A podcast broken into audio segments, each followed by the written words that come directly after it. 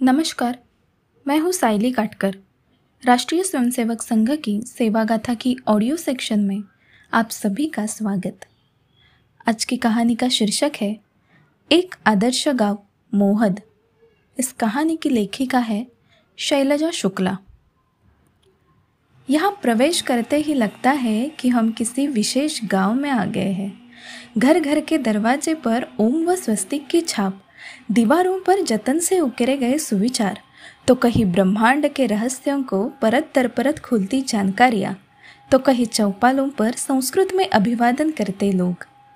वैदिक युग की छाप से नज़र आते इस गाँव में, जब हम पचास तरह के उद्योग धंधे व गोबर गैस प्लांट से अल्टरनेटिव एनर्जी का उपयोग होते देखते हैं तो संस्कृति व विकास का अद्भुत समन्वय नज़र आता है मोहद में।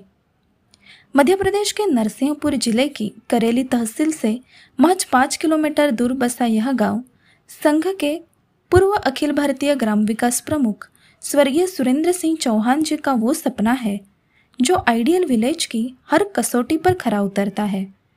आज़ादी के समय से चल रही संघ की शाखा व स्वयंसेवकों की बरसों की मेहनत रंग लाई है। गाँव की साफ़ सुथरी सड़कें हरे भरे वृक्षों की कतारें, खेल के मैदान और लहलहाते खेत आगंतुकों को अपनी कहानी स्वयं सुनाने लगते हैं। मोदी जी का स्वच्छ भारत और शौच मुक्त भारत मोहद में पहले से ही मौजूद है। सड़कें साफ़ सुथरी रहे, इसलिए गाँव के हर घर के बाहर सोखते गड्ढे बनाए गए हैं। ड्रेनेज सिस्टम इतना बढ़िया है कि मोहद में कहीं गंदा पानी जमा ही नहीं होता। यहाँ हर घर में शौचालय है। सेवा भारती ने गाँव के 230 परिवारों को शौचालय बनाकर दिए हैं। व शेष लोगों ने केंद्र सरकार की योजना के तहत बनवा लिए हैं। अल्टरनेटिव एनर्जी के रूप में यहाँ बायोगैस का इस्तेमाल लगभग हर परिवार करता है। जब तक प्रदेश में बिजली का संकट था, तब तक बायोगैस से बल्ब भी जलाए जाते थे। लेकिन अब इन प्लांटों का उपयोग हर घर में खाना बनाने के लिए किया जाता है।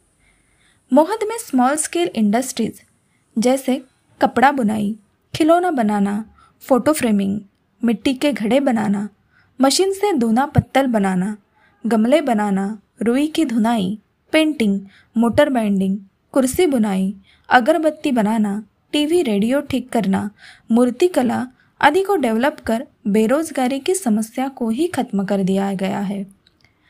नाड़ेप कंपोस्ट टेक्निक से हो रही खेती ने किसानों की आमदनी को भी बढ़ाया है। मोहत के पूर्व सरपंच, सिविल इंजीनियरिंग में गोल्ड मेडलिस्ट व संघ के स्वयंसेवक जवाहर सिंह जी बताते हैं, आज गाँव के 850 परिवारों के पास रोज़गार के साधन भी है व 90 प्रतिशत लोग पढ़े लिखे हैं। 17 किलोमीटर तक पक्की सड़क भी बन चुकी है। जवाहर जी यह बताते फूले नहीं समाते कि यह जातिवाद व भेदभाव का नामो निशान नहीं है। बरसों से हो रही आदर्श हिंदू घर प्रतियोगिता भी अक्सर दलित परिवारों ने ही जीती है।